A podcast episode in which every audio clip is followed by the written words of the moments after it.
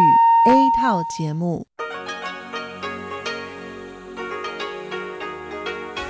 ที่นี่ สถานีวิทยุเรดิโอไต้หวันอินเตอร์เนชันแนล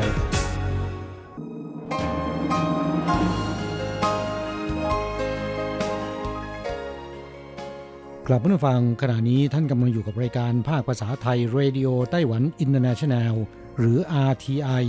ออกกระจายเสียงจากกรุงไทเปไต้หวันสาธารณรัฐจีน เป็นประจำทุกวันนะครับ นอกจากรับฟังทางเครื่องรับวิทยุได้แล้ว ยังสามารถรับฟังรายการผ่านระบบออนไลน์ได้ที่ thai.rti.org.tw หรือที่ RTI Fanpage นะครับ ขอเชิญติดตามรับฟังรายการของเราได้ ตั้งแต่บัดนี้เป็นต้นไป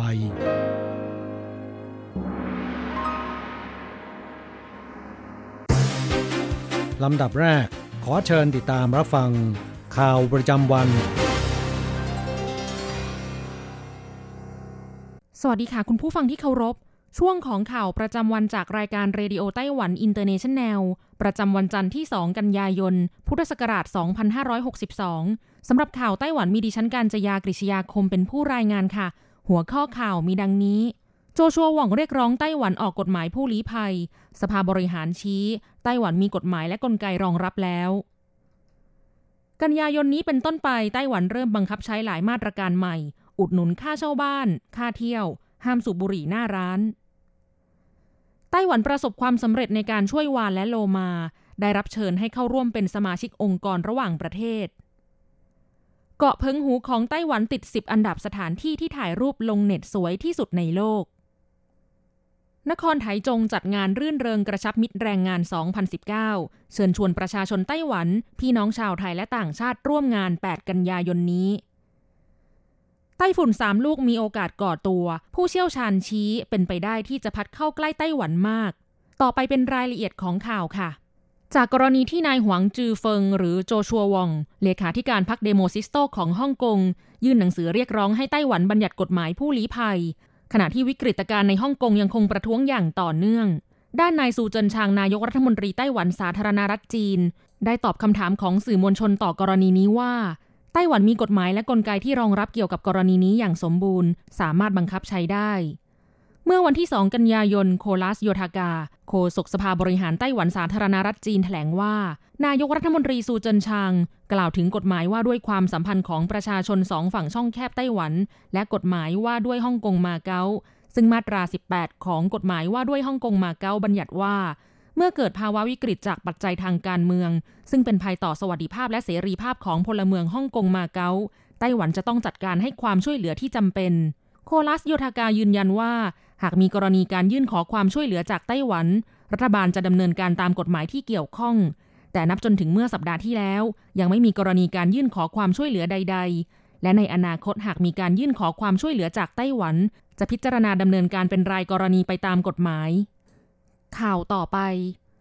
ตั้งแต่เดือนกันยายนนี้เป็นต้นไป ไต้หวันมีมาตรการใหม่หลายอย่างที่เริ่มบังคับใช้โดยพร้อมกัน ต่อจากนี้ไปประชาชนที่จะสอบใบอนุญาตขับขี่จะต้องผ่านการทดสอบการรับรู้ตอบสนอง เมื่อเกิดเหตุการณ์วิกฤตในเสี้ยววินาทีผ่านทางเว็บไซต์ก่อน จึงจะสามารถนัดวันสอบใบอนุญาตขับขี่ได้สำหรับการสูบบุหรี่ในกรุงไทเป นครนิวไทเป และนครเกาสง ต่อจากนี้ประชาชนต้องสังเกตสถานที่ให้ดีก่อนสูบบุหรี่ว่า เป็นบริเวณหน้าอาคารร้านสะดวกซื้อและร้านกาแฟแฟรนไชส์รวม 15 แบรนด์ ที่อยู่ในมาตรการจัดโซนพื้นที่ห้ามสูบบุหรี่หน้าร้านหรือไม่ ฝ่าฝืนมีโทษปรับสูงสุด 10,000 เหรียญไต้หวัน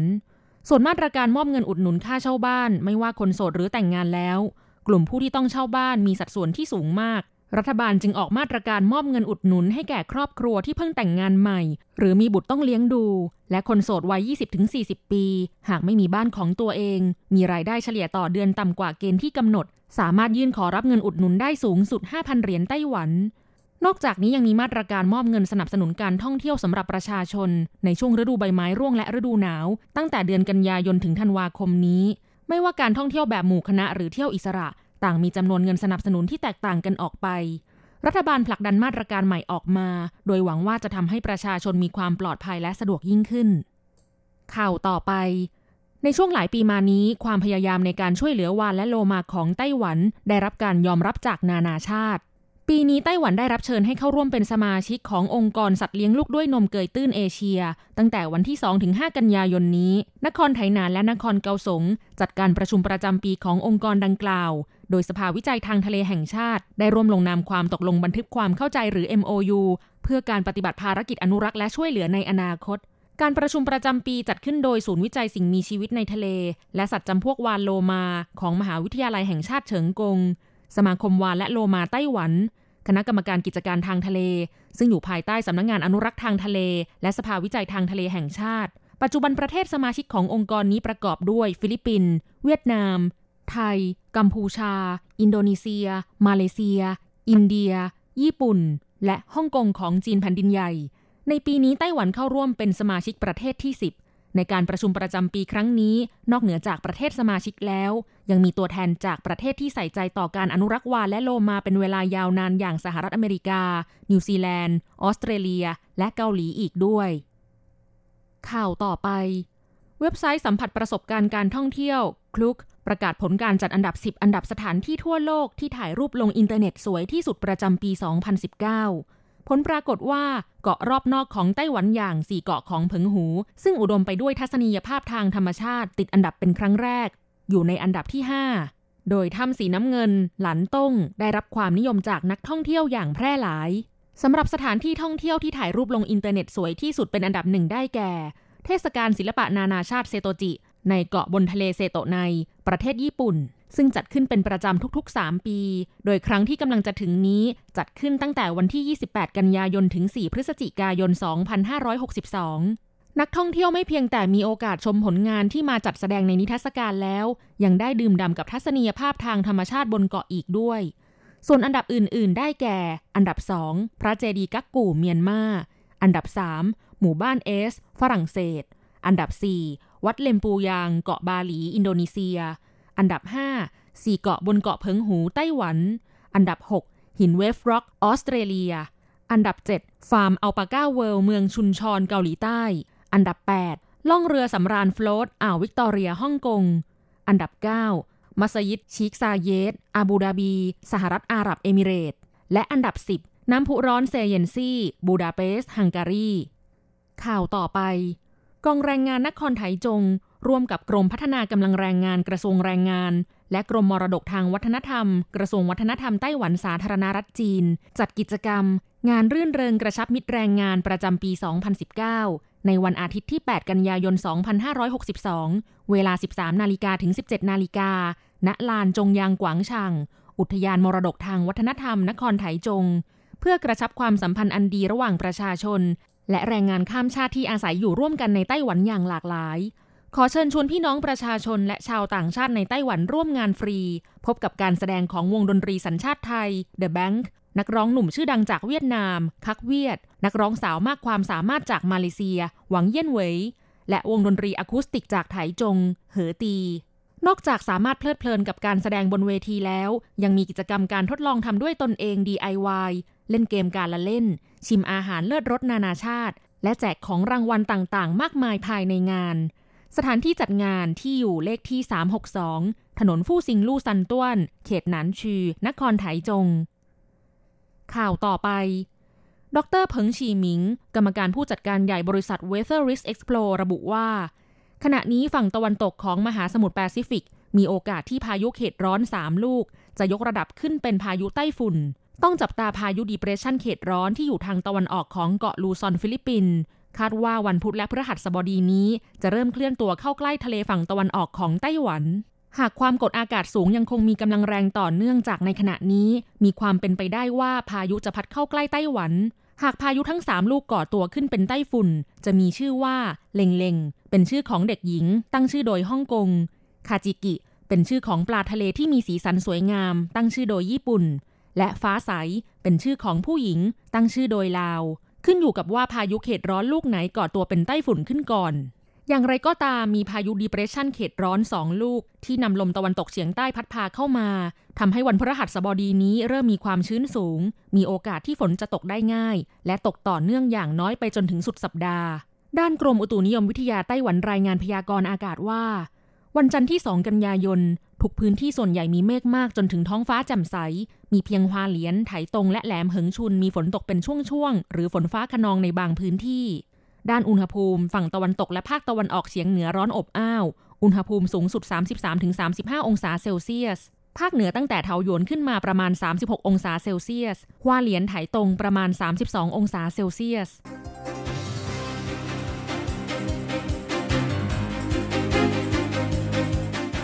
คุณผู้ฟังครับต่อไปเป็นข่าวต่างประเทศและข่าวประเทศไทย รายงานโดยผมแสงชัย กิตติภูมิวงหัวข้อข่าวที่สำคัญมีดังนี้ ผู้ประท้วงในฮ่องกงสร้างความวุ่นวายต่อระบบรถไฟใต้ดิน เกาหลีใต้จะมีผู้สูงอายุเกือบครึ่งประเทศในอีกไม่ถึง 50 ปี รัฐบาลของอาร์เจนตินาควบคุมการซื้อขายดอลลาร์อีกแล้ว ตำรวจอินโดนีเซียสั่งห้ามการประท้วงที่จังหวัดปาปัวเฮอริเคนโดเรียนความรุนแรงระดับ 5 ขึ้นบกที่บาฮามาส ฟิลิปปินส์มีเหตุการณ์เครื่องบินเล็กตกมีผู้เสียชีวิต 9 คน ประเทศไทยตั้งเป้าผลิตรถยนต์เพิ่มเป็น 2.5 ล้านคัน ในปี 2030 ต่อไปเป็นรายละเอียดของข่าวครับ ในวันที่หนึ่งกันยายนที่ผ่านมาผู้ประท้วงในฮ่องกงสร้างความวุ่นวายต่อสนามบิน ตำรวจปราบปรามจราจรได้ผลักดัน ผู้ประท้วงได้ถอยร่นไปยังระบบรถไฟฟ้าใต้ดิน สร้างความวุ่นวายต่อการเดินทางทั้งขาเข้าและขาออกไปยังสนามบิน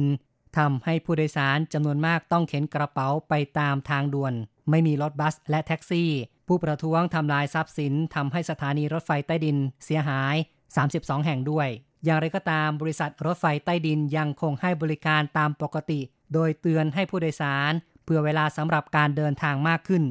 ในช่วงเช้าวันที่ 2 กันยายนตำรวจได้จับกลุ่มกลุ่มผู้ประท้วง ที่สถานีรถไฟใต้ดินแห่งหนึ่ง ในขณะเดียวกันมีข่าวว่านักร้องนักแสดงหญิงชาวฮ่องกงเดนนิสโฮวัย 42 ปี ซึ่งเป็นนักเคลื่อนไหวประชาธิปไตย และความหลากหลายทางเพศ ได้กล่าวในงาน Anti Code ซึ่งเป็นเวทีแสดงความคิดเห็น และการสร้างความเปลี่ยนแปลงที่ Opera House ในนครซิดนีย์ของออสเตรเลีย โดยระบุว่าฮ่องกงกำลังอยู่ภายใต้วิกฤตมนุษยธรรม ตำรวจมีอำนาจเต็มที่ในการกระทำต่อประชาชน โดยมีทางการอยู่เบื้องหลังของกองกำลังตำรวจ เธอได้กล่าวว่าฮ่องกงมาถึงจุดที่ถอยหลังกลับไม่ได้แล้ว เพราะกลายเป็นรัฐตำรวจอย่างเป็นทางการ ทำให้คนหนุ่มสาว ต้องออกมาต่อสู้เพื่อชีวิตและอนาคตของตนเองทางนี้เดนิสโฮเป็นที่รู้จักกว้างขวางเนื่องจากเป็นนักร้องเพลงกวางตุ้งคนแรก ที่ประกาศตัวว่าเป็นเลสเบี้ยนเมื่อปี 2555 ซึ่งเธอกล่าวได้ว่าสถานการณ์จะรุนแรงมากขึ้นเมื่อใกล้ถึง วันฉลอง วันชาติจีน 1 ตุลาคม ซึ่งยากที่จะคาดการว่าจะเกิดอะไรขึ้นในเดือนนี้ ต่อไปนะครับ สำนักงงานสถิติของเกาหลีใต้ได้ถแถลง คาดว่าสัดส่วนประชากรเกาหลีใต้ ที่มีอายุ 65 ปีขึ้นไป จะเพิ่มขึ้นอย่างรวดเร็ว ในขณะที่อัตราเกิดน้อยลง การคาดการตามสถิติชี้ว่าถึงปี 2610 ชาวเกาหลีจะมีประชากรเพียง 39 ล้านคน ในขณะที่ปัจจุบันมีมากถึง 51.7 ล้านคน และเมื่อถึงปีพุทธศักราช 2610 สัดส่วนประชากรอายุ 65 ปีขึ้นไป จะคิดเป็น 46.5%ของประชากร ถือว่าเพิ่มขึ้นอย่างมาก ซึ่งปัจจุบันนี้มีสัดส่วนประชากรสูงอายุเพียง 14.9%ข่าวต่อไปครับ ทางการอาร์เจนตินาควบคุมการซื้อขายเงินสกุลดอลลาร์อีกครั้ง รัฐบาลอาร์เจนตินาประกาศในวันอาทิตย์ตามเวลาท้องถิ่น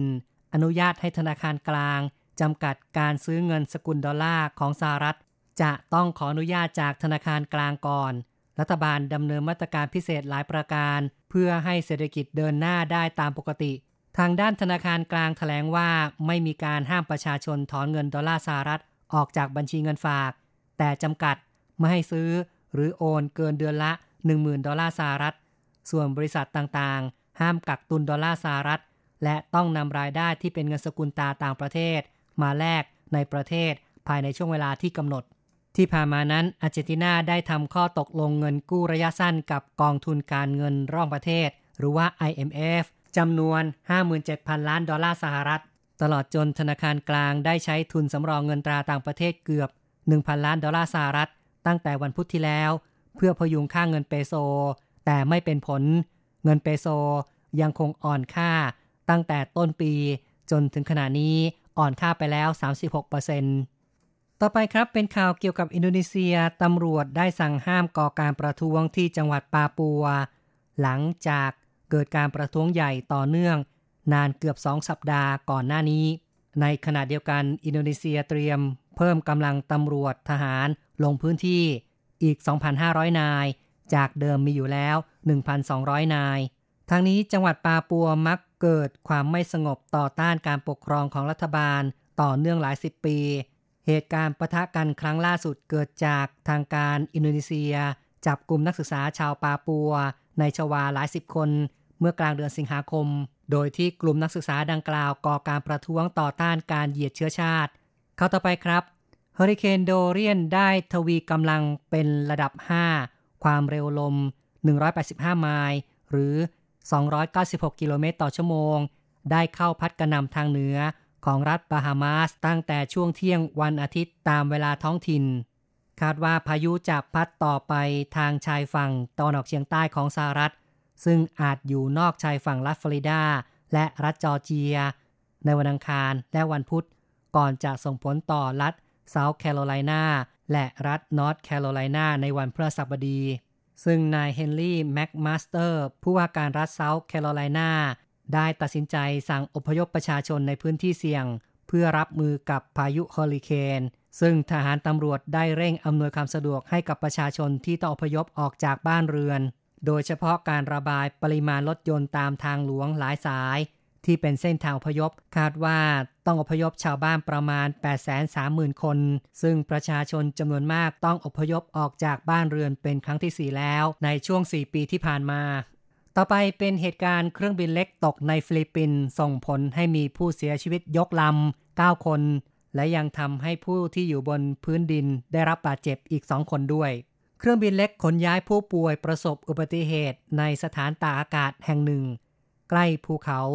มากีลิงในจังหวัดลากูน่า ทางตอนใต้ของฟิลิปปินส์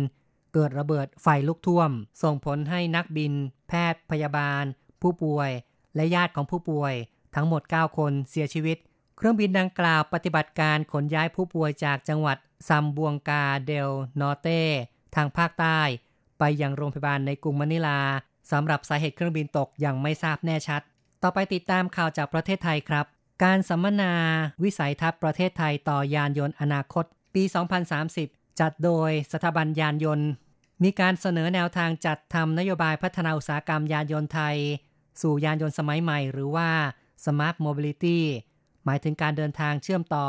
การเดินทางรูปแบบต่างๆ สะดวกปลอดภัย เป็นมิตรกับสิ่งแวดล้อม มีราคาสมเหตุผล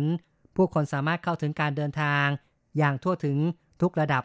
ส่วนเป้าหมายในปี 2030 ประเทศไทยจะผลิตรถยนต์ปีละ 2.5 ล้านคัน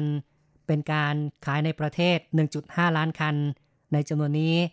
15%เป็นรถยนต์ไฟฟ้าแบตเตอรี่หรือว่า BEV และ 60%เป็นรถยนต์ใช้น้ำมันเชื้อเพลิง หรืออื่น ๆ ที่มีความสามารถขับเคลื่อนอัตโนมัติในระดับ 3 ที่ขับขี่ในพื้นที่จำกัด เช่น บนทางด่วน ส่วนรถที่ใช้ในกิจการสาธารณะ เช่น รถโดยสาร รถ3ล้อ รถจักรยานยนต์ทั้งหมด จะเป็นรถ BEV ต่อไปครับ ภัยแล้งในไทยเริ่มคลี่คลาย กรมชลประทานเปิดเผยว่า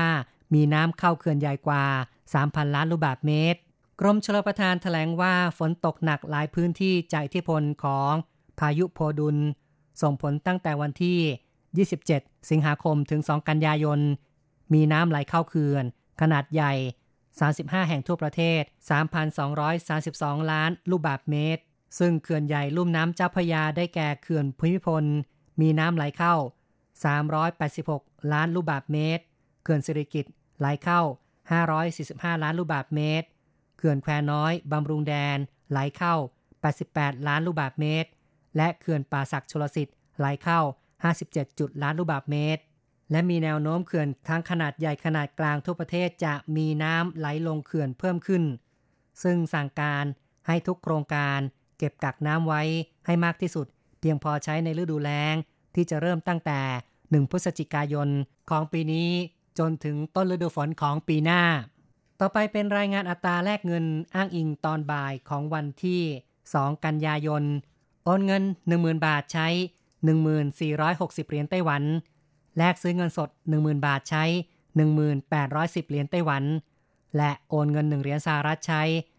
31.41 เหรียญไต้หวัน ข่าวจาก RTI จบลงแล้วครับ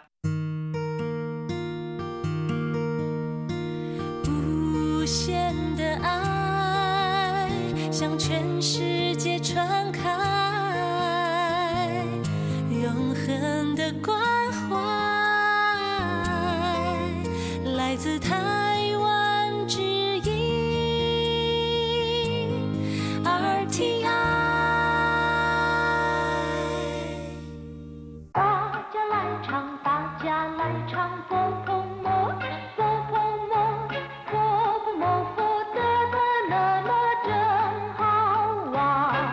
สวัสดีครับผู้ฟัง พบกันในวันนี้เราจะมาเรียนวิทยาลัยภาษาจีนทางอากาศภาคเรียนที่สองบทที่ 20 ของแบบเรียนชั้นต้น บทที่ 20学中国话หัดพูดภาษาจีน第二十课学中国话一课文学中国话容易不容易中国话好说可是中国字不好写 好说的意思是容易说吗？对了，不好写的意思就是很难写。第二十课学中国话บทที่ยี่สิบหัดพูดภาษาจีนเฉวมีความหมายว่าเรียน ศึกษา เล่าเรียน หรือจะแปลว่าฝึกหัดก็ได้นะครับ ส่วนจงกัวว่าก็คือภาษาพูดของจีนคำสนทนาในภาษาจีน จงกัวก็คือจีนหรือประเทศจีน จงกัว字หมายถึงตัวอักษรจีน จงกัวเหวินว่าแปลว่าวัฒนธรรมจีน จงกัวว่าก็คือคำสนทนาภาษาจีน หรือคำพูดในภาษาจีนเฉวยจงกัวว่าก็คือเรียนพูดหรือว่าหัดพูดภาษาจีน ถ้าเป็นหัดพูดภาษาไทยควรจะพูดว่าเฉวยไทยกัวว่าหัดพูดภาษาญี่ปุ่นเฉวยญี่ปุ่นว่า ครับต่อไปมาดูประโยคสนทนาในบทนี้กัน学中国话容易不容易หัดพูดภาษาจีน ง่ายหรือไม่ง่าย学中国话อธิบายไปแล้วนะครับเมื่อสักครู่ แปลว่า หัดพูดภาษาจีน หรือว่าเรียนการพูดภาษาจีน容易不容易แปลว่า ง่ายหรือไม่容易แปลว่าง่าย 容易不容易ก็แปลว่า ง่ายหรือไม่ง่าย หรือง่ายหรือไม่นั่นเองนะครับ中国话好说可是中国字不好写หัดพูดภาษาจีนเป็นเรื่องง่าย แต่การเขียนอักษรจีนเป็นเรื่องไม่ง่าย中国话ภาษาจีนเห่าชัวแปลว่าพูดง่าย หรือว่าหัดพูดได้ง่ายนะครับ เรียกว่าเห่าชัว可是中国字不好写 可是แปลว่าแต่ถ้าว่า แต่ว่าจงกัวจื่อแปลว่าตัวอักษรจีน เมื่อกี้อธิบายไปแล้วนะครับจงกัวขว้าแปลว่าคำพูดในภาษาจีน หรือภาษาพูดของจีนจงกัวจื่อก็แปลว่าตัวอักษรจีน หรือตัวหนังสือจีน可是中国字不好写แต่ว่าตัวอักษรจีน เขียนไม่ง่าย不好写ก็คือ เขียนไม่ง่ายคำว่าเสียแปลว่า เขียนผู้เขาเสียก็คือ เขียนไม่ง่าย หรือเขียนยากนั่นเอง中国话好说可是中国字不好写หัดพูดภาษาจีนนั้นง่าย แต่หัดเขียนภาษาจีนเป็นเรื่องยาก好说的意思是容易说吗ความหมายของคำว่า พูดไม่ยากก็คือพูดง่ายใช่ไหม好说的意思 ความหมายของคำว่า พูดไม่ยากเขาชัวก็คือพูดไม่ยากหรือพูดง่ายเขาชัว的意思ความหมายของคำว่า พูดไม่ยาก是容易说吗หมายถึงพูดง่ายใช่ไหม容易说ก็คือพูดง่าย หัดพูดได้ง่าย เรียกว่า容易说好说的意思是容易说吗ความหมายของคำว่า พูดไม่ยากก็คือพูดง่ายใช่ไหม 对了不好写的意思就是很难写ถูกต้อง ความหมายของคำว่า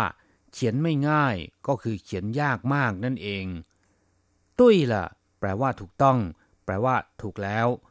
ผู้เขาเสียอธิบายไปแล้วเมื่อสักครู่นะครับ มีความหมายว่า เขียนไม่ง่าย หรือเขียนยากผู้เขาเสีย的意思ความหมายของคำว่า เขียนไม่ง่าย 就是很难写ก็คือเขียนยากมาก就是แปลว่าก็คือ很难写แปลว่าเขียนยากมาก难写แปลว่าเขียนยาก很难写ก็คือเขียนยากมากครับผู้ฟังหลังจากทราบความหมายของประโยคสนทนาในบทนี้ไปแล้วนะครับ ต่อไปขอให้เปิดไปที่หน้า 84 ของแบบเรียน เราจะไปเรียนรู้คำศัพท์และว่าลีใหม่ๆในบทเรียนนี้ ศัพท์คำที่หนึ่งเฉียแปลว่าเขียน แปลว่าประพันธ์แต่งเรื่องหรือว่าร่างก็ได้นะครับ เรียกว่าเฉียเช่นเฉียชื่อแปลว่าแต่งกรอนหรือว่าเขียนโครงเฉียเฉาชัวแปลว่าเขียนนวนิยายเฉียจื่อก็คือเขียนตัวอักษรหรือว่าเขียนตัวหนังสือเฉียชินแปลว่า เขียนจดหมายเฉียเฉาเก่า แปลว่าร่างต้นฉบับเฉียกงเหวินก็แปลว่าเขียนหนังสือทางราชการ กงเหวินก็คือเอกสารหรือหนังสือราชการเรียกว่ากงเหวินแต่ถ้าเป็นเฉียเซิงจะแปลว่า วาดภาพธรรมชาติ หรือว่าสเก็ตภาพธรรมชาติ เรียกว่าเฉียเซิงศัพท์คำที่สองตุ้ยแปลว่า ตรงกัน แปลว่าถูกต้อง ใช่แล้ว เช่น你讲的话很对คุณพูดถูกต้องมาก对一点也没错ถูกต้อง ไม่ผิดเลยแม้แต่นิดเดียวจินเอ๋อปู่ตุ้ยชาละเขินตัวจำนวนเงินไม่ถูกต้องขาดไปตั้งมากมายเหลาปันตะเหลียนเซอร์ปูตุ้ยสีหน้าของเท่าแก่ไม่สู้จะดี นอกจากนี้แล้วนะครับคำว่าตุ้ยยังมีความหมายอีกหลายอย่างด้วยกันอย่างเช่นแปลว่า หันเข้าหา อย่างเมียนตุ้ยเจอหัวหันหน้าเข้าหาผม เมียนตุ้ยเชียนเสือเผชิญหน้ากับความจริง เมียนด้ยเว่นถีเผชิญหน้ากับปัญหาตุ้ยเป่า แปลว่าตรวจสอบผู้ค้ำประกันตุ้ยใต้ แปลว่าปฏิบัติต่อหรือว่าแสดงต่อชิงเข่าเข้าแตตุ้ยใต้ทาขอให้ปฏิบัติต่อเขาให้ดีๆตุ้ยผู้ฉี่แปลว่าขอโทษ แต่ถ้าเป็นตุ้ยเด๋อฉี่จะหมายความว่า เป็นการรู้บุญคุณ เป็นการไม่เนรคุณ เรียกว่า ตุ้ยเต๋อฉี่ศับคำต่อไป หลงอี้แปลว่าง่าย ง่ายดายเช่น这个工作不难很容易งานนี้ทำไม่ยาก ง่ายมาก要成功不是那么容易的จะสำเร็จไม่ง่ายอย่างนั้นหรอก泰国话很容易学หัดพูดภาษาไทยง่ายมาก นอกจากแปลว่าง่าย ง่ายได้แล้วนะครับคำว่าหลงอี้ ยังมีความหมายว่าเกิดขึ้นได้ง่าย หรือเกิดการเปลี่ยนแปลงได้ง่าย อย่างเช่นว่าหลงอี้เซิงปิ้งเกิดป่วยง่ายหลงอี้ถ้วยเซ่อสีตกง่าย便宜货容易坏สินค้าราคาถูกหรือว่าของถูก มักจะเสียง่ายศัพท์คำต่อไปฟายินแปลว่า ออกเสียง เช่น我的发音标准不标准 การออกเสียงของผม ได้มาตรฐานหรือไม่标准แปลว่า ได้มาตรฐาน不标准ก็คือไม่ได้มาตรฐาน你说的中国话ฟายินเหินจวนภาษาจีนที่คุณพูด ออกเสียงในแม่นยำถูกต้องมาก ศัพท์คำสุดท้ายเย่าชื่อแปลว่า ถ้าหากว่า หรือถ้าแม้นว่า เช่น要是我会说中国话 那该多好ถ้าหากว่าผมพูดภาษาจีนได้ก็จะดีมาก要是你不来我就去ถ้าหากว่าคุณไม่มา ผมก็จะไปกลับมาฟังวิทยาลัยภาษาจีนทางอากาศภาคเรียนที่สองของแบบเรียนชั้นต้น สอนจบลงไปแล้วนะครับ เราจะพบกันในวิทยาลัยภาษาจีนทางอากาศในแบบเรียนเล่มใหม่ในสัปดาห์หน้า สวัสดีครับ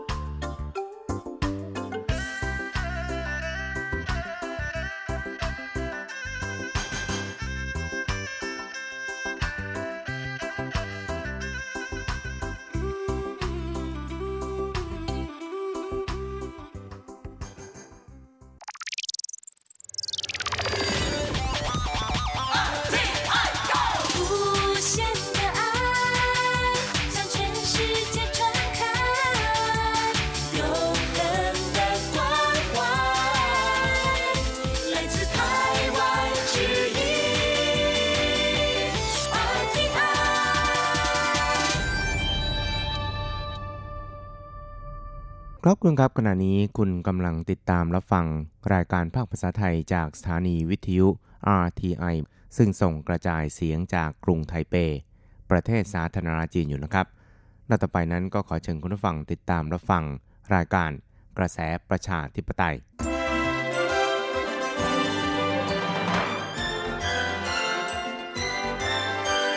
กระแสประชาธิปไตย ประชาธิปไตยนำเราสู่ความหวัง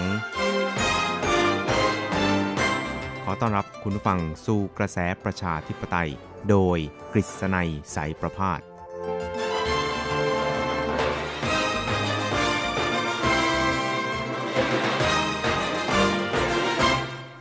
สวัสดีครับคุณผู้ฟังที่รักและเคารพทุกท่านครับ ผมกฤษณัยสารพาดก็กลับมาพบกับคุณผู้ฟังอีกครั้งหนึ่งครับ ในช่วงเวลาของกระแสประชาธิปไตยนะครับ ซึ่งก็พบกันเป็นประจำทุกสัปดาห์ครับ ในค่ำวันจันทร์แล้วก็เช้าวันอังคาร 3 ครั้งด้วยกันครับ ก็จะนำเอาเรื่องราวความเคลื่อนไหวที่น่าสนใจทางด้านการเมืองในไต้หวัน ในช่วงที่ผ่านมา มาเล่าสู่ให้กับคุณผู้ฟังได้เราฟังกันครับ ครับสำหรับในช่วงนี้นะครับไต้หวันนั้นก็อาจจะเรียกได้ว่า เข้าสู่โหมดแห่งการเลือกตั้งประธานาธิบดีอย่างไม่เป็นทางการแล้วนะครับ เพราะว่าแต่ละพรรคการเมืองนั้นต่างก็มีการเสนอชื่อ ผู้ที่จะลงสมัครรับเลือกตั้งของตนแล้วนะครับ โดยเฉพาะอย่างยิ่ง 2พรรคใหญ่อย่างพรรค DPP นั้น ก็มีประธานาธิบดีชาอิงเหวินนะครับ ส่วนพรรคก๊กมินตั๋งตอนนี้ก็มีนายหานกัวหยีครับ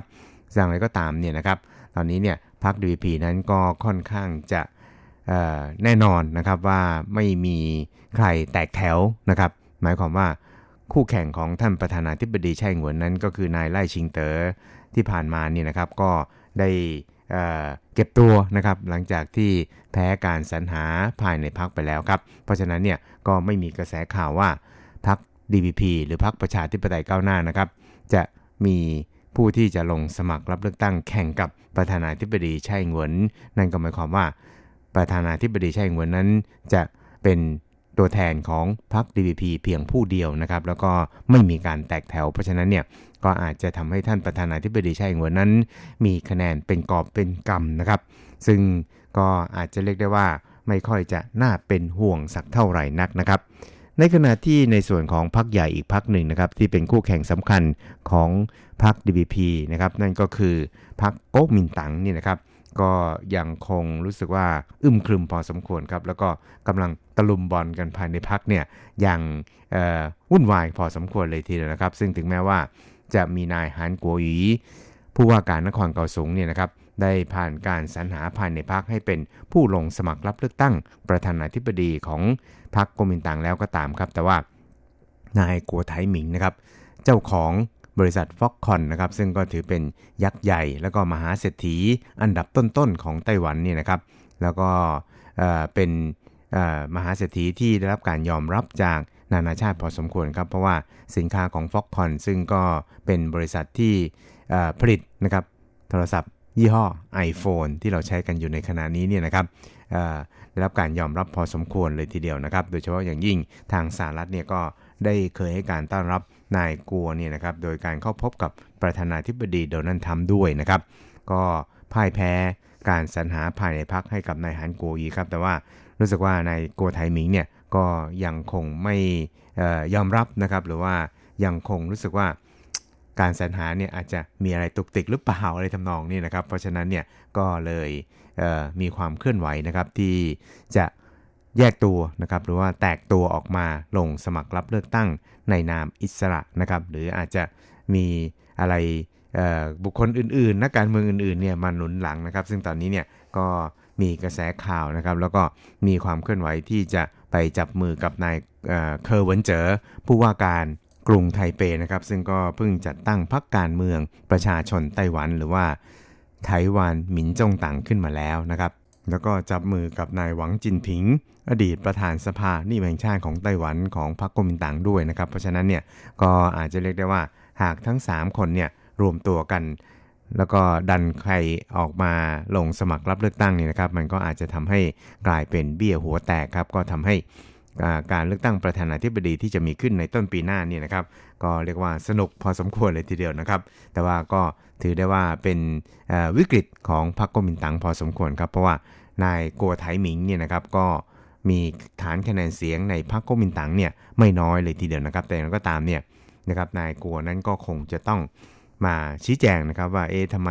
เมื่อผ่านกระบวนการสรรหาแล้ว คุณยังมาทำแบบนี้นะครับก็คือแยกตัวออกมาสมัคร อิสระอีกอะไรทำนองนี้นะครับ ซึ่งก็จะทำให้ความชอบธรรมในการลงสมัครรับเลือกตั้งของตัวเขาเนี่ยไม่ค่อยจะเป็นที่ได้รับการยอมรับสักเท่าไหร่นะครับครับสำหรับในส่วนของท่านประธานาธิบดีช่อิงวนนะครับ ก็ได้กล่าวนะครับในช่วงที่ผ่านมานะครับ โดยเฉพาะอย่างยิ่งคำปรามาสของผู้ว่าการกรุงไทเปก็คือนายเคอร์วนเจอนะครับที่ถามท่านประธานาธิบดีช่อิงหวนนะครับว่า คุณค่าของไต้หวันนั้นคืออะไรนะครับ ซึ่งก็เรียกได้ว่านายเคอร์วนเจอเนี่ยนะครับก็พยายามที่จะ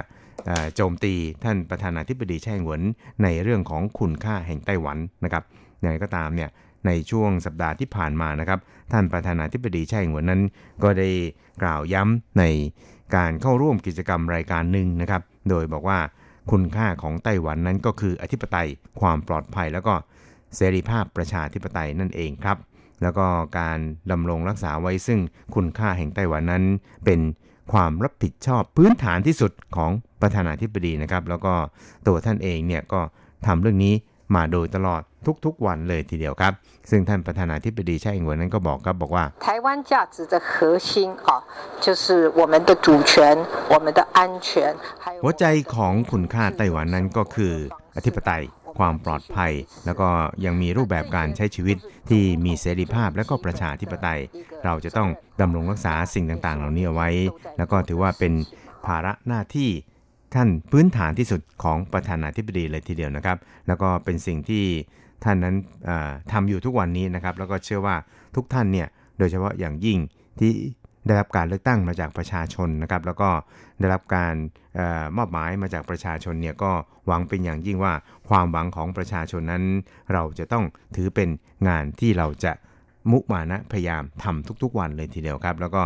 ทำหน้าที่ของเราให้ดีที่สุดนะครับ เพราะว่าชาวบ้านเลือกเรามาเนี่ยไม่ได้ต้องการให้เรามาร่วมรายการทอล์กโชว์เฉยๆนะครับ แล้วก็ไม่ต้องการให้เรามาทำสงครามน้ำลายระหว่างกันนั่นเองครับ ครับนอกจากนี้นะครับท่านประธานาธิบดีไช่เหงวนนั้นก็ยังได้ระบุเกี่ยวกับแนวโน้มที่ในกัวไทหมิง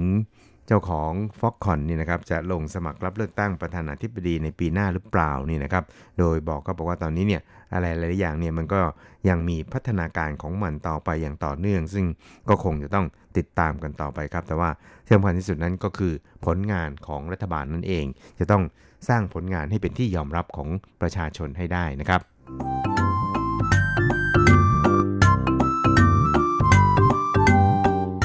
ครับอีกเรื่องครับเราไปดูกันที่การเลือกตั้งประธานาธิบดีเหมือนกันนะครับนั่นก็เป็นผลการสำรวจคะแนนนิยมของผู้ที่จะลงสมัครรับเลือกตั้งในตำแหน่งประธานาธิบดีของไต้หวันที่จะมีขึ้นในปีหน้านะครับ ซึ่งเดิมทีนี่นะครับต่างก็มองว่านายฮันโกอีเนี่ยนะครับซึ่งมีกระแสมาค่อนข้างแรงตั้งแต่ในช่วงหลังการเลือกตั้งท้องถิ่นนะครับก็คือการเลือกตั้งผู้ว่าการนครเกาสงเนี่ย ก็สามารถพลิกฟ้าคว่ำแผ่นดินนะครับ เอาชนะผู้สมัครจากพรรค DVP ซึ่งครองออการเป็นผู้ว่าในเขตภาคใต้นะครับ โดยเฉพาะที่นครเกาสงเนี่ยมาร่วม 30 ปี ถือว่ามีฐานคะแนนเสียงเนี่ยแน่นทีเดียวนะครับ ก็เรียกได้ว่าชนะแบบถล่มทลายพอสมควรเลยทีเดียวนะครับ ก็คว้าตำแหน่งผู้ว่าการนครกสงมาได้ แล้วก็หลังจากนั้นเนี่ยนะครับกระแสของนายหานเนี่ยนะครับก็คือหานฟีเวอร์เนี่ยก็เรียกว่าพุ่งสู่กระแสสูง เมื่อมีผู้ออกมาเรียกร้องให้เขาเนี่ยต้องออกมากอบกู้พรรคก๊กมินตั๋งนะครับ เพราะว่าการเลือกตั้งประธานาธิบดีของไต้หวันสาธารณจีนในปีหน้านี่นะครับ ตอนแรกเนี่ยก็มีเพียงนายหานคนเดียวครับที่สามารถเอาชนะ ประธานาธิบดีใช่เงินหรือว่าผู้สมัครของพรรคอื่น ๆ ได้แบบชนิดที่เรียกว่าถล่มทลายนะครับ แต่ว่าหลังจากที่การมีการพัฒนาทางการเมืองในช่วงที่ผ่านมากว่า 7-8 เดือน หรือว่าเกือบ 9 เดือนนี่นะครับ ก็ทำให้คะแนนนิยมของนายหารเนี่ยก็เริ่มลดระดับลงนะครับ เรียกว่าอาจจะเข้าใกล้เข้าใกล้ความเป็นจริงมากขึ้นทุกขณะนะครับแล้วก็ประชาชนเนี่ยก็เริ่มมีเหตุมีผลมากขึ้นนะครับ ก็ หันมามองว่าเอ๊ะเมื่อได้รับเลือกตั้งเป็นผู้ว่าการนครเกาสงเนี่ยยังไม่ถึง 1 ปีนะครับหรือว่ายังไม่ถึงแค่ไม่กี่เดือนนี่นะครับ ก็มาประกาศลงเลือกตั้งประธานาธิบดีอีกเนี่ยมันหมายความว่ากระไรนะครับ ทั้งที่ตำแหน่งผู้ว่าการนครเกาสงเนี่ยมีวาระถึง 4 ปีนะครับ แต่ก็ตามเนี่ยนะครับนายหานเนี่ยก็เรียกว่าทนคำเรียกร้องของบรรดาแฟนๆไม่ไหวนะครับ ก็ ลงมาลุยการสรรหาในพรรคกมินตังก็สามารถเอาชนะนายกัวไถมิงไปได้ แบบขาดลอยเลยทีเดียวนะครับ แต่ก็ตามเนี่ยนะครับการสำรวจคะแนนนิยมในช่วงที่ผ่านมาเนี่ยคะแนนนิยมของนายหานรู้สึกว่าจะลดระดับลงอย่างรวดเร็วเลยทีเดียวนะครับแต่ก็ตามเนี่ยตัวเลขการสำรวจนี่นะครับก็เรียกว่าเป็นแค่ ตัวเลขในการประกอบการพิจารณาเท่านั้นเองครับครับ ซึ่งผลการสำรวจนี้นี่นะครับ ก็ระบุชัดเลยทีเดียวนะครับว่าในหานเนี่ยจะเอาชนะคู่แข่งอื่นๆ แล้วก็ก้าวสู่การเป็นผู้นำไต้หวันได้นี่นะครับ ก็มีเพียงเงื่อนไขเดียวนะครับ นั่นก็คือมีผู้สมัคร 4 ชุดด้วยกันนะครับ ก็คือมีประธานาธิบดีใช่ มีนายหานนะครับ แล้วก็มีนายเคอร์ เหวินเจ๋อผู้ว่าการกรุงไทเปแล้วก็มีนายกัวไถหมิงนะครับซึ่งเมื่อเป็นอย่างนี้เนี่ยนะครับนายหานเนี่ยจึงจะมีโอกาสชนะแต่ถ้าหากว่ามาลงสมัครรับเลือกตั้งโดยที่อาจจะมีเพียงแค่ 3 คนเนี่ยนะครับหรือว่าแค่1ต่อหนึ่งอะไรทำนองนี้นะครับนายหานเนี่ยก็มีโอกาสที่จะชนะน้อยมากทีเดียวนะครับ อย่างไรก็ตามเนี่ยสสของพรรคกมินตังนะครับก็ได้ออกมาระบุครับบอกว่า ตอนนี้เนี่ยผลการสำรวจคะแนนนิยมต่างๆเนี่ยนายหานเนี่ยก็ยังมีคะแนนสนับสนุนเนี่ยอยู่ที่ประมาณร้อยละสานะครับ ซึ่งก็ชี้ชัดว่าตอนนี้เนี่ยนะครับบรรดาผู้สนับสนุนแล้วก็ประชาชนที่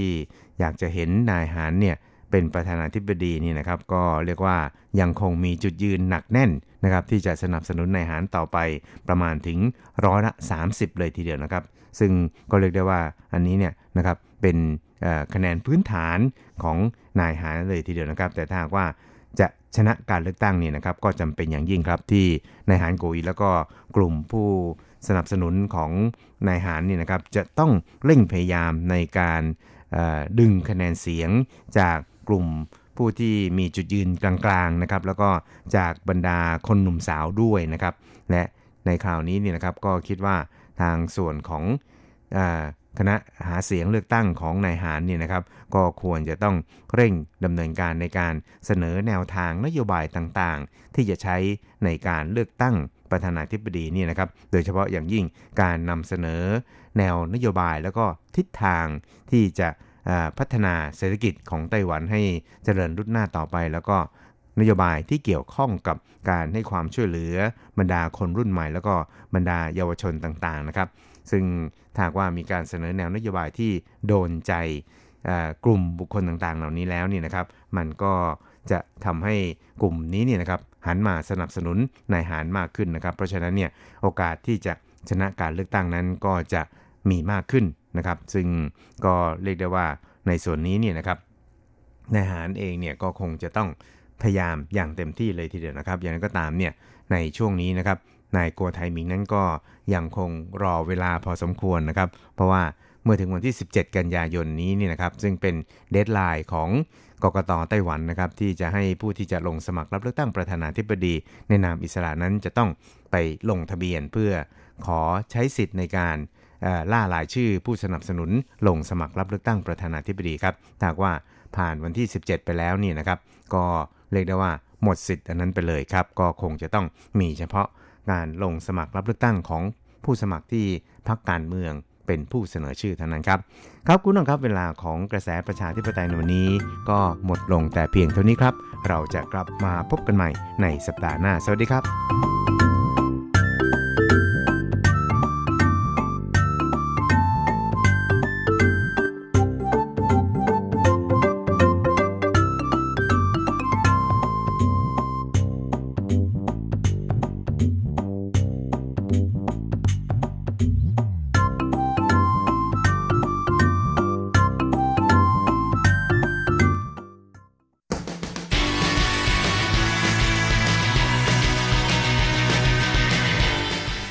ปัจจุบัน โลกปัจจุบัน เปลี่ยนแปลงตลอดเวลา ทุกอย่างไม่หยุดอยู่กับที่ ย้อนอดีต ย้อนดูเรื่องราว วัฒนธรรม ความคิด ความเป็นอยู่ของผู้คนในอดีต มองปัจจุบัน ย้อนอดีตดำเนินรายการโดย แสงชัย กิตติภูมิวงศ์รจรัตน์ยนต์สุวรรณ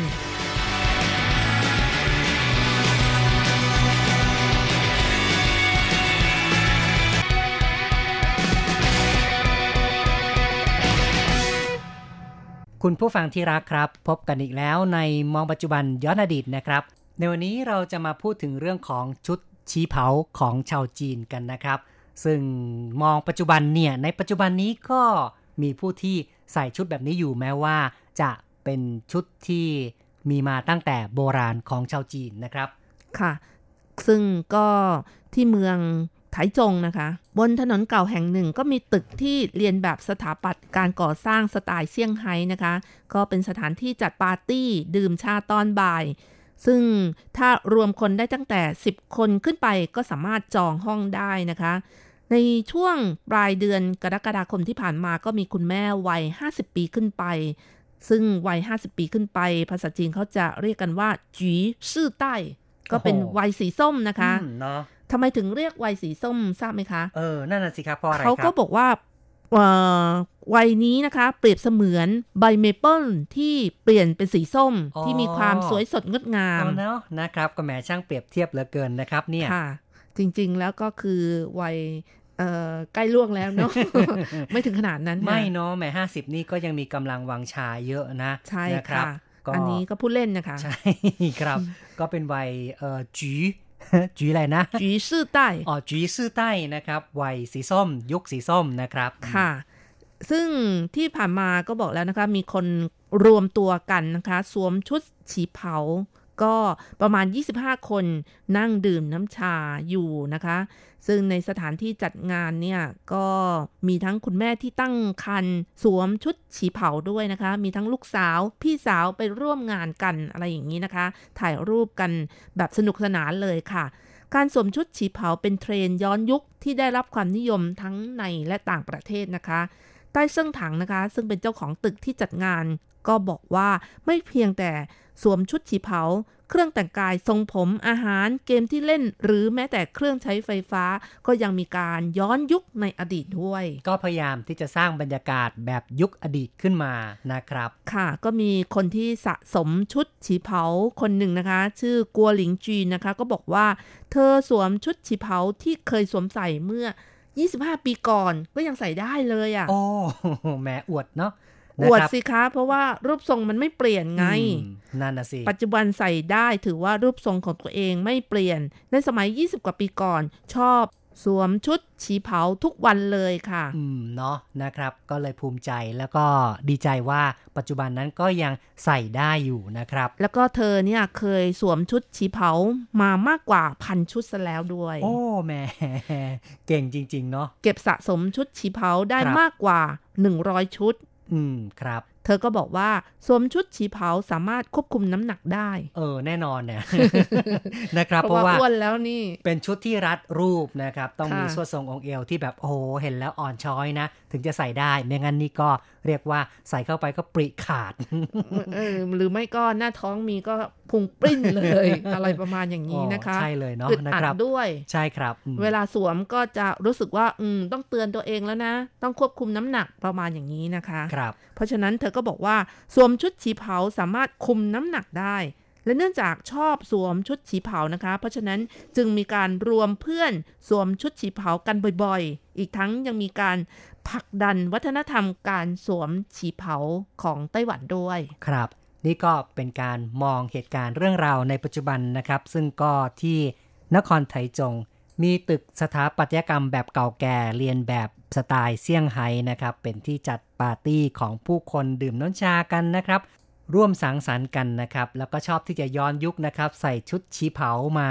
พบปะกันซะด้วยละครับ เอาละครับ ต่อไปเราก็จะย้อนอดีตฟังเรื่องราวความเป็นมาเกี่ยวกับชุดชีเผากันนะครับ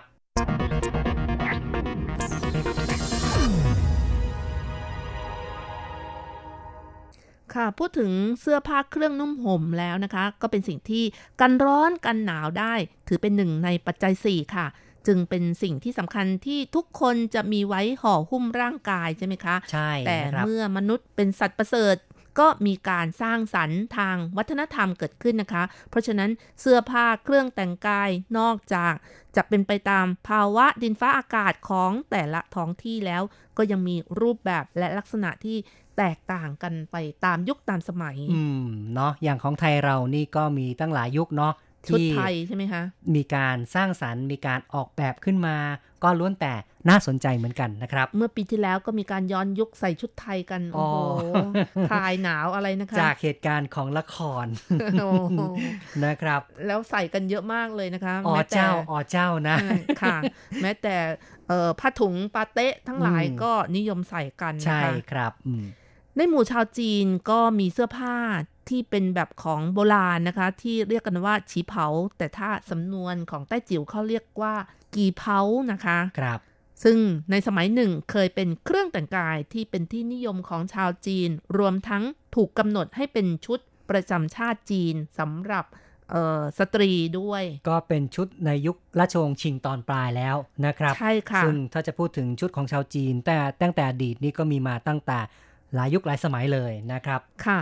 ประมาณปี 1929 นะคะ รัฐบาลจีนได้มีการประกาศชุดประจำชาตินะคะ โดยกำหนดว่าให้ผู้ชายใส่เสื้อคลุมยาว สีน้ำเงิน เสื้อแจ็คเก็ต สีดำหรือชุดปิดคอแบบที่ดรสุญญเซนสวมค่ะ กับกางเกงแบบตะวันตกสำหรับผู้หญิงนั้นให้ใส่เสื้อสีน้ำเงินกระโปรงดำหรือเสื้อคลุมยาวสีน้ำเงิน ซึ่งเสื้อคลุมยาวมีสีน้ำเงินก็หมายถึงชุด ฉีเผานั่นเอง นั่นนะครับก็เป็นชุดที่มีการกำหนดเอาไว้นะครับ แต่ในความเป็นจริงแล้วชุดฉีเผาเป็นชุดสวมใส่ของสตรีชาวแมนจูนะคะ แน่นอนนะครับ เพราะว่าราชวงศ์ชิงนี่ก็แต่เดิมก็เป็นชนที่มาจากแมนจูนั่นเองนะครับ เข้ามาปกครอง ในแผ่นดินจีนนะครับ ค่ะฉีเผาเป็นชุดที่สวมใส่ในงานพิธีของราชวงศ์ชิง ซึ่งราชวงศ์ชิงที่ปกครองโดยชาวแมนจู เพราะฉะนั้นเมื่อมีการกำหนดให้ใส่ชุดฉีเผาเป็นชุดประจำชาติของจีน ก็ทำให้ชาวจีนที่มีเลือดนิยมรุนแรงคัดค้านว่าไม่เหมาะสมนะคะ ครับ ตั้งแต่ยุคก่อนตั้งแต่หมิง ตั้งแต่ถังสมัยก่อนเนาะก็ใช่แตกต่างกับยุคของ ราชวงศ์ชิงโดยแมนจูนี้นะครับค่ะ แต่ในที่สุดรัฐบาลก็ถือเอาความสะดวกของประชาชนเป็นหลัก ทั้งนี้เพราะชาวแมนจูได้ปกครองแผ่นดินจีนเป็นเวลานานติดต่อกันเขาบอกว่าชาวแมนจูนี่ปกครองตั้ง 268 ปีนะอืมครับนานมากเลยใช่นะคะครับเพราะฉะนั้นชาวจีนมีความคุ้นเคยกับเสื้อผ้าดังกล่าวแล้ว หากจะกำหนดให้ชาวจีนกลับไปใส่ชุดในยุคราชวงศ์ถัง ราชวงศ์หมิง ซึ่งมีอยู่ก่อน ราชวงศ์ชิงก็ทำให้ประชาชนยุ่งยากมากขึ้นนั่นเอง นั่นนะครับ เพราะฉะนั้นก็คงต้องเอารุ่มอรวยแหละ แล้วก็เอาตามความเคยชิน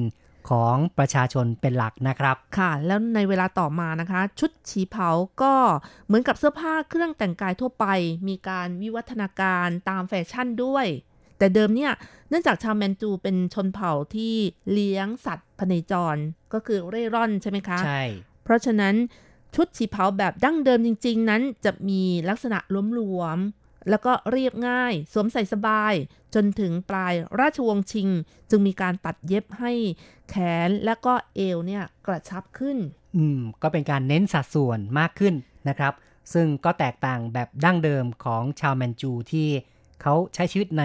ทุ่งหญ้านะครับ แล้วก็ต้องขี่ม้า เพราะฉะนั้นก็ต้องหลวมหน่อยนะครับในยุคค่ะแรกนั้นนะครับ แล้วต่อมาชาวจีนก็มีการติดต่อกับชาวตะวันตกมากขึ้น ก็มีอิทธิพลจากภาพยนตร์และดาราหนังทั้งหลายนะคะทำให้ชุดฉีเผานั้นมีการเปลี่ยนแปลงไปค่ะ อืมนะครับก็เป็นไปตามยุคตามสมัยละพอเจอชาวตะวันตกใช่ไหมก็คงต้องเว้านู่นเว้านี่ผาโน่นผานี่นะครับ โดยเฉพาะอย่างยิ่งปี 1940 นะคะเขาบอกว่าเป็นช่วงที่ชุดฉีเผามีการเปลี่ยนแปลงมากที่สุดเลยอ๋ค่ะอเนาะนะครับ เพราะว่าเอ่อชุดฉีเผามีทั้งส่วนมน ส่วนโค้งตามรูปร่างของสตรีมากขึ้น มีคอมีแขน มีความยาว มีลวดลาย มีการเรียงกระดุม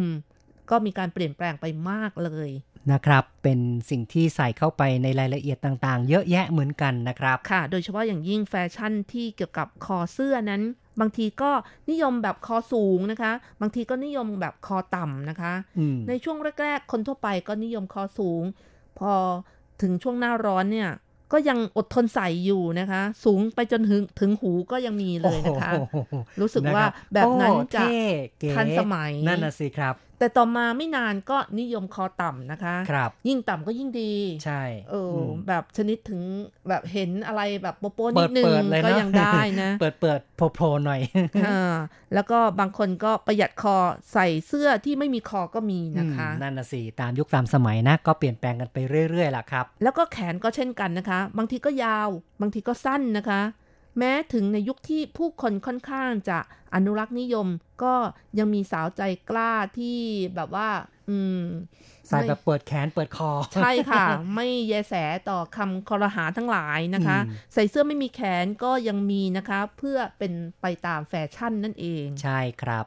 แล้วก็ในช่วงหลังๆนี้ ชิเผาก็เริ่มไม่ค่อยมีการเปลี่ยนแปลงแล้วค่ะ สไตล์การเย็บจะเป็นไปในลักษณะสวมใส่สบาย เป็นชุดตลอดตัวค่อนข้างยาว แขนสั้นคอต่ำและมีลักษณะคล้ายเสื้อตะวันตกไปแล้วนะคะ ครับ แล้วก็มีการจับจีบ